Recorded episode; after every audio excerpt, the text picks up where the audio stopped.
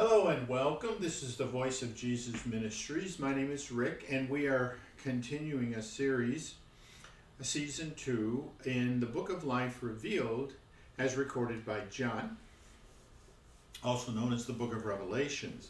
Now, the last time we were together, we had started chapter seven, and we were we had moved into it pretty good. Uh, we didn't get through the entire chapter because there's a lot there and there's a lot that's really insightful. And and you know chapter 7 is really a, a wonderful chapter because there it tells you why uh, this was originally titled the book of life because it has so much life to offer and it tells you how your life can be and how it can change if jesus is part of your life and the holy spirit the promise and what it can do for you so before we get started, I'd like to just say you can uh, reach us at the promise from Jesus at gmail.com. Also at the book of life revealed at gmail.com or on YouTube or even in the podcast. If you have any questions, thoughts, or you would like to share with us, please contact us. I'm going to respond to uh, a question that was sent, and um, it was. I actually have two two questions, and the, the first one was, uh, uh, someone would like to know a little more about the seal that this mighty angel or messenger had in his hand as he was rising up. Now that comes from verse 2, chapter 7 and verse 2, and it says, Then I saw another messenger ascend as the rising sun, holding the seal of life from God. Now, this is this was uh, just uh, before he had called out to the four messengers that were on the four quarters of the earth, who were about to stop the winds on the earth, which would cause severe problems to our planet. He tells them, "Stop! Do not do this." But this messenger, this angel, this this and I we assumed that he was he was mighty and and the reason being is because it says that uh, he, as he ascended it was as the rising sun. And he's holding the seal of life from God in, in his hand. Okay the seal of life. Okay so let's talk about that the seal of life this was a question that was sent in. Uh, we had a, a, viewer that wants to drill down on it just a little bit. That word uh, uh, it can be rendered many different ways, like any word, you know, that uh, we use today. You know, sometimes I give an example, like if I were to say to you, what am I thinking when I say the, the word cap? Simple three letter word, C A P. What am I thinking when I say to you, cap? And you might come up with something immediately like, oh, it's what you wear when you go to a ball game. Or someone else might say, oh, maybe it's that that goes on a jar or on a like a little medicine bottle. Or someone else might say, um, maybe it's the snow on top of a mountain, the snow capped mountain. Or someone else might say, well, you know, it, it might be where the stock market got today. It capped at a certain number. You see, the word can be used and, ex- and expressed in many different ways and mean many different things. Just a simple little three little word, cap. And, and there's, there's many more. There's many more renderings of that word cap. Well, this word seal is one of those type of words. It has many different um, renderings for the word. But the thing of it is, in order for anyone to understand what is being said here, you have to have the promise in your life, the Holy Spirit. Why? Because you will see it through the eyes of the Holy Spirit. You will have discernment as to what these words mean, not just what someone believes that they should be or what makes sense when I put a sentence together or the structure of that sentence or what I believe it to mean. We want what our Father wants and that is His meaning, and only the Holy Spirit can give that to you. So let me just present to you what the word seal. He was carrying a seal, okay? That's what it says, the seal of life. Okay, so this is important when we say the seal of life. Okay, so the word can mean just simply seal. Okay, so uh, uh, uh, what is one of the renderings? Number one, the seal placed upon books. Okay, there can be a sealing placed upon a book. So it can manifest itself as a, a seal, okay? It can also mean, number two, just giving, I'm not going to do a whole bunch of them, I'm just going to give you a few. Number two, a signet ring, okay? So it can be a ring that has a signet on it and can be used as a seal. Whether it might be dipped in ink, a seal, or it might be on hot wax, a seal. Okay, it can be a signet ring. Very different. Number three, an inscription or impression made by a seal. Kind of like what I was just talking about with hot wax. You know how they used to drip hot wax to seal a, a scroll or a letter? And then they would use their signet ring and they would impress it and put a, an impression upon it. Okay? Or an inscription or impression. Okay? And, and number four, that by which anything is confirmed. Oh, wait a second, this is extremely different. That which anything is confirmed, proven, authenticated as by a seal. Okay? So the, the word seal can represent something that has been confirmed, proven, or authenticated. It can represent an inscription or something in, of impression or impression made by the seal. It can be the signet of a ring. It can be the seal placed upon a book, kind of like the seven seals that were broken, or the six that we've seen that have been opened since, or I'm sorry, only five have been opened that we're looking at in the book of life right now. So you get the idea here that the seal of life, so when we put it together with the word of life, that this messenger had a seal of life in his hand. All right? And he's ascending as as the sun right? And, and he has authority over these four messengers and he tells them don't stop the winds. What do you think the seal of, of life this seal of life is representing? Do you think it's representing something that is confirming who are the children of god?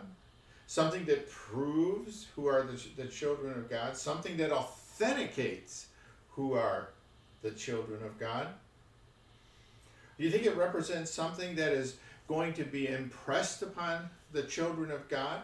Like we receive the lifeblood of Jesus and it is impressed upon us through the power of the Holy Spirit? So you see, you need the, the gift of the Holy Spirit to help you through this. All right? So in this, I believe that this mighty angel that's rising as the sun, and in his right hand he has the seal of life. He has that which confirms, which proves, and which authenticates. This is the seal which confirms, proves, and authenticates those that are the children of God. I think it's pretty powerful. And I also believe it's what allows us to receive or to have impressed upon our hearts. Now that's just a, a, a, an idea of how you you as a child of God allow the Holy Spirit to lead you and guide you. You know, I mean, do you think it just represents just a symbol? Look, here's a symbol he's got in his hand. That's all. It means nothing. There's got to be an absolute meaning to it. And that meaning has to be spiritual. Why spiritual? Because it has to do with our Heavenly Father and with Jesus and the Holy Spirit. You can't look at it in terms of the world and say, this is what it means in the world. We don't care what the world thinks. We don't care what the world thinks the meaning of this is. What we want to know is what our Heavenly Father wants us to know. And we get that through the Holy Spirit, through the promise. That's what we want to know. We want to know what Father wants us to understand about this. So, Verse 2 says, Then I saw another messenger ascend as the rising sun, holding the seal of life from God. Okay? He is holding that which confirms from our Heavenly Father. He is holding that which proves, which is going to prove from our Heavenly Father. He is holding that which is going to authenticate. Okay? Because, you know, in the end times, many will come and say, Lord, Lord, didn't we do this? Didn't we give? Didn't we do all these mighty things and go all over the earth? And, and Jesus will say to them, Depart from me, you workers of iniquity, for I never knew you. You see, you have to understand there is going to be an authentication, you know, that's going to happen. And you're either going to be an authentic, proven, confirmed child of God, or you're not. And if you're not, then you need to get authenticated. Okay? And how do you do that? You do it with Jesus. You do that through Jesus, and you do it with his lifeblood, which we'll talk about in a little bit. Okay? So I'm just trying to get you to understand something. When you look at the things of God, you have to look at them with the eyes of the Holy Spirit operating through you. You have to look, this is a spiritual matter. This is not a worldly matter. And worldly people don't get to tell you what God's word means. The only one that gets to tell you what Father, Jesus, and the Holy Spirit has to say is Father through His Holy Spirit today, right now, because this is the way it's been set up. Jesus said, I'm leaving, and when I go, I am sending the Comforter, the Holy Spirit, and He will guide you, He will teach you, and this is how it works. That is the promise, and that's how it works. So I hope that helped. And I hope that I didn't get too excited about that. Another question that came in was this what is the purpose of the 144,000 that we talked about? Where 12,000 are chosen from 12 different gatherings from Judah, Reuben, and Gad, Asher, Naphtali, Manasseh, Simeon, Levi, Issachar, Zebulun, Joseph, and Benjamin. 12 different gatherings. All right, we, we've read about them in the Old Testament, and we know that they are the, uh, all gatherings of the uh, of Israel. And it says that these 12,000 each from each one of these gatherings, totaling 144,000, that they have been called, they have been designated over all the descendants of Israel. Now, that's all. It doesn't say anything more. It doesn't, at this point, at this point, where we are in this study, chapter 7, that's all it does is identify that 12,000 from each one of these gatherings has been selected. They have been designated to be over all the descendants. And that's all it says. It does not say what their purpose is, what they're going to do, and what will their outcome be upon the descendants. So don't let somebody tell you what this is without them knowing. Okay? There are a lot of different organizations in the world that call themselves Christians. And each one of them may have their own idea of what this 144,000 represent. Okay? And where they got it from is, ah, man, I just, uh, I, sometimes I question it, but I, I want you to know something. This is why you need the Holy Spirit in your life. So I'm just not to go anywhere further with this. I just want to say this. It doesn't make any difference what people say or religious organizations say. What's important is what the Holy Spirit is teaching you about this. And right now, all it did was identify 144,000, 12,000 from each gathering who are going to be over the descendants of Israel. That's all. Later on, we might get a little more information as to what is the purpose of these 12,000 and what they will do. But at this point, there is no nothing that has been said to us that tells us the purpose or function of the 144,000. So don't let somebody kind of make it up and tell you this is what it is because they have some kind of insight that no one else does. So let's continue with our study today. We left off with verse 14, and it was extremely powerful. Okay? Now, John had an encounter with one of the ancestors, one of the 24. And he came to John and he said to them, Who are these that are clothed in the white robes? And John's response to the to the elder, one of the 24 sitting at the throne of our Father, was extremely appropriate. He says to him, Sir, you know. I mean, amazing if you ask me that his response was that. He says to the elder, Sir, you know. And he responds and he says to John, he said, These are those who have come out of great oppression and made themselves and their robes white by the washing of the Lamb's life blood. And that's where we left off the last time. You know, the washing of the Lamb's life blood. And so I was really thinking I would get a question about that. You know, can you explain life blood? But I didn't get a question about it. So bravo, that means the Holy Spirit is working in each and every one of your lives. That life blood is everything Jesus brought to us His teachings, His commands.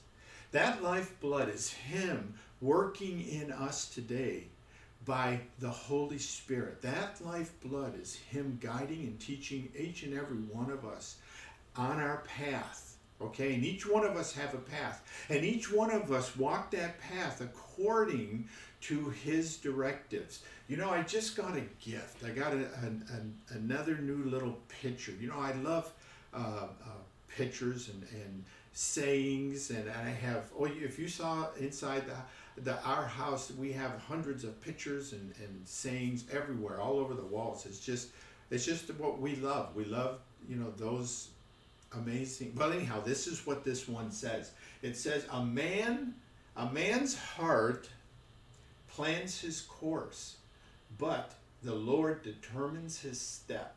And that comes from proverbs chapter 16 let me read it to you again. A man's heart plans his course. It's true, we do. We plan our course.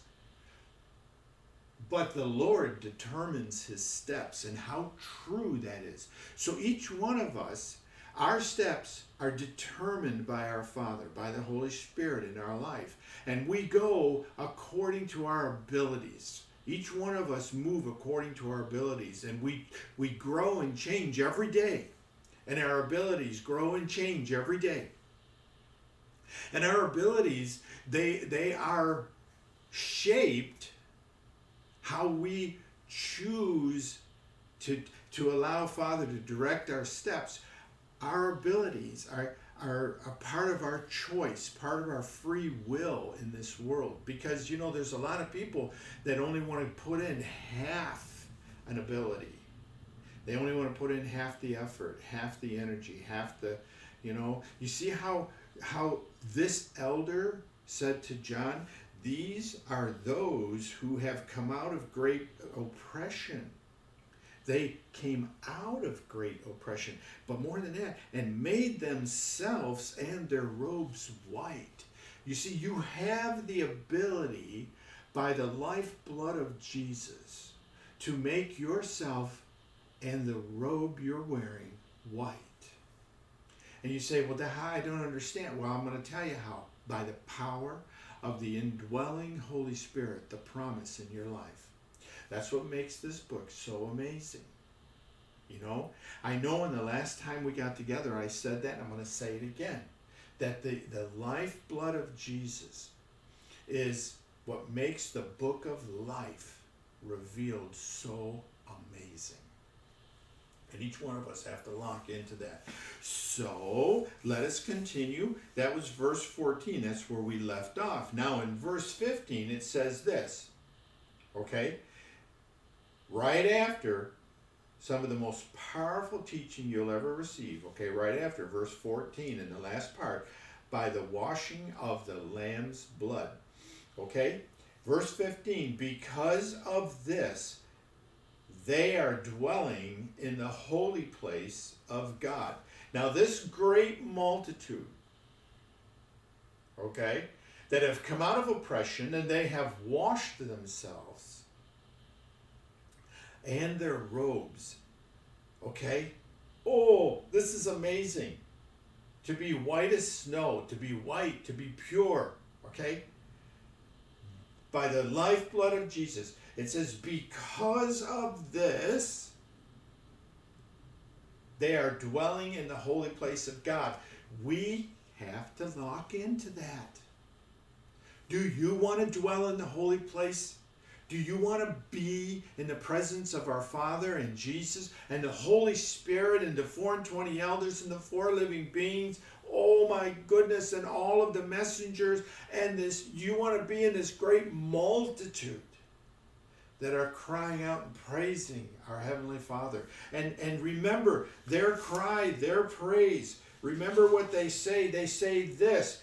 They say, truly so let it be. The generous gift and the majesty and the honor and the authority and the wisdom and the strength and the thanksgiving to our God forever and eternity.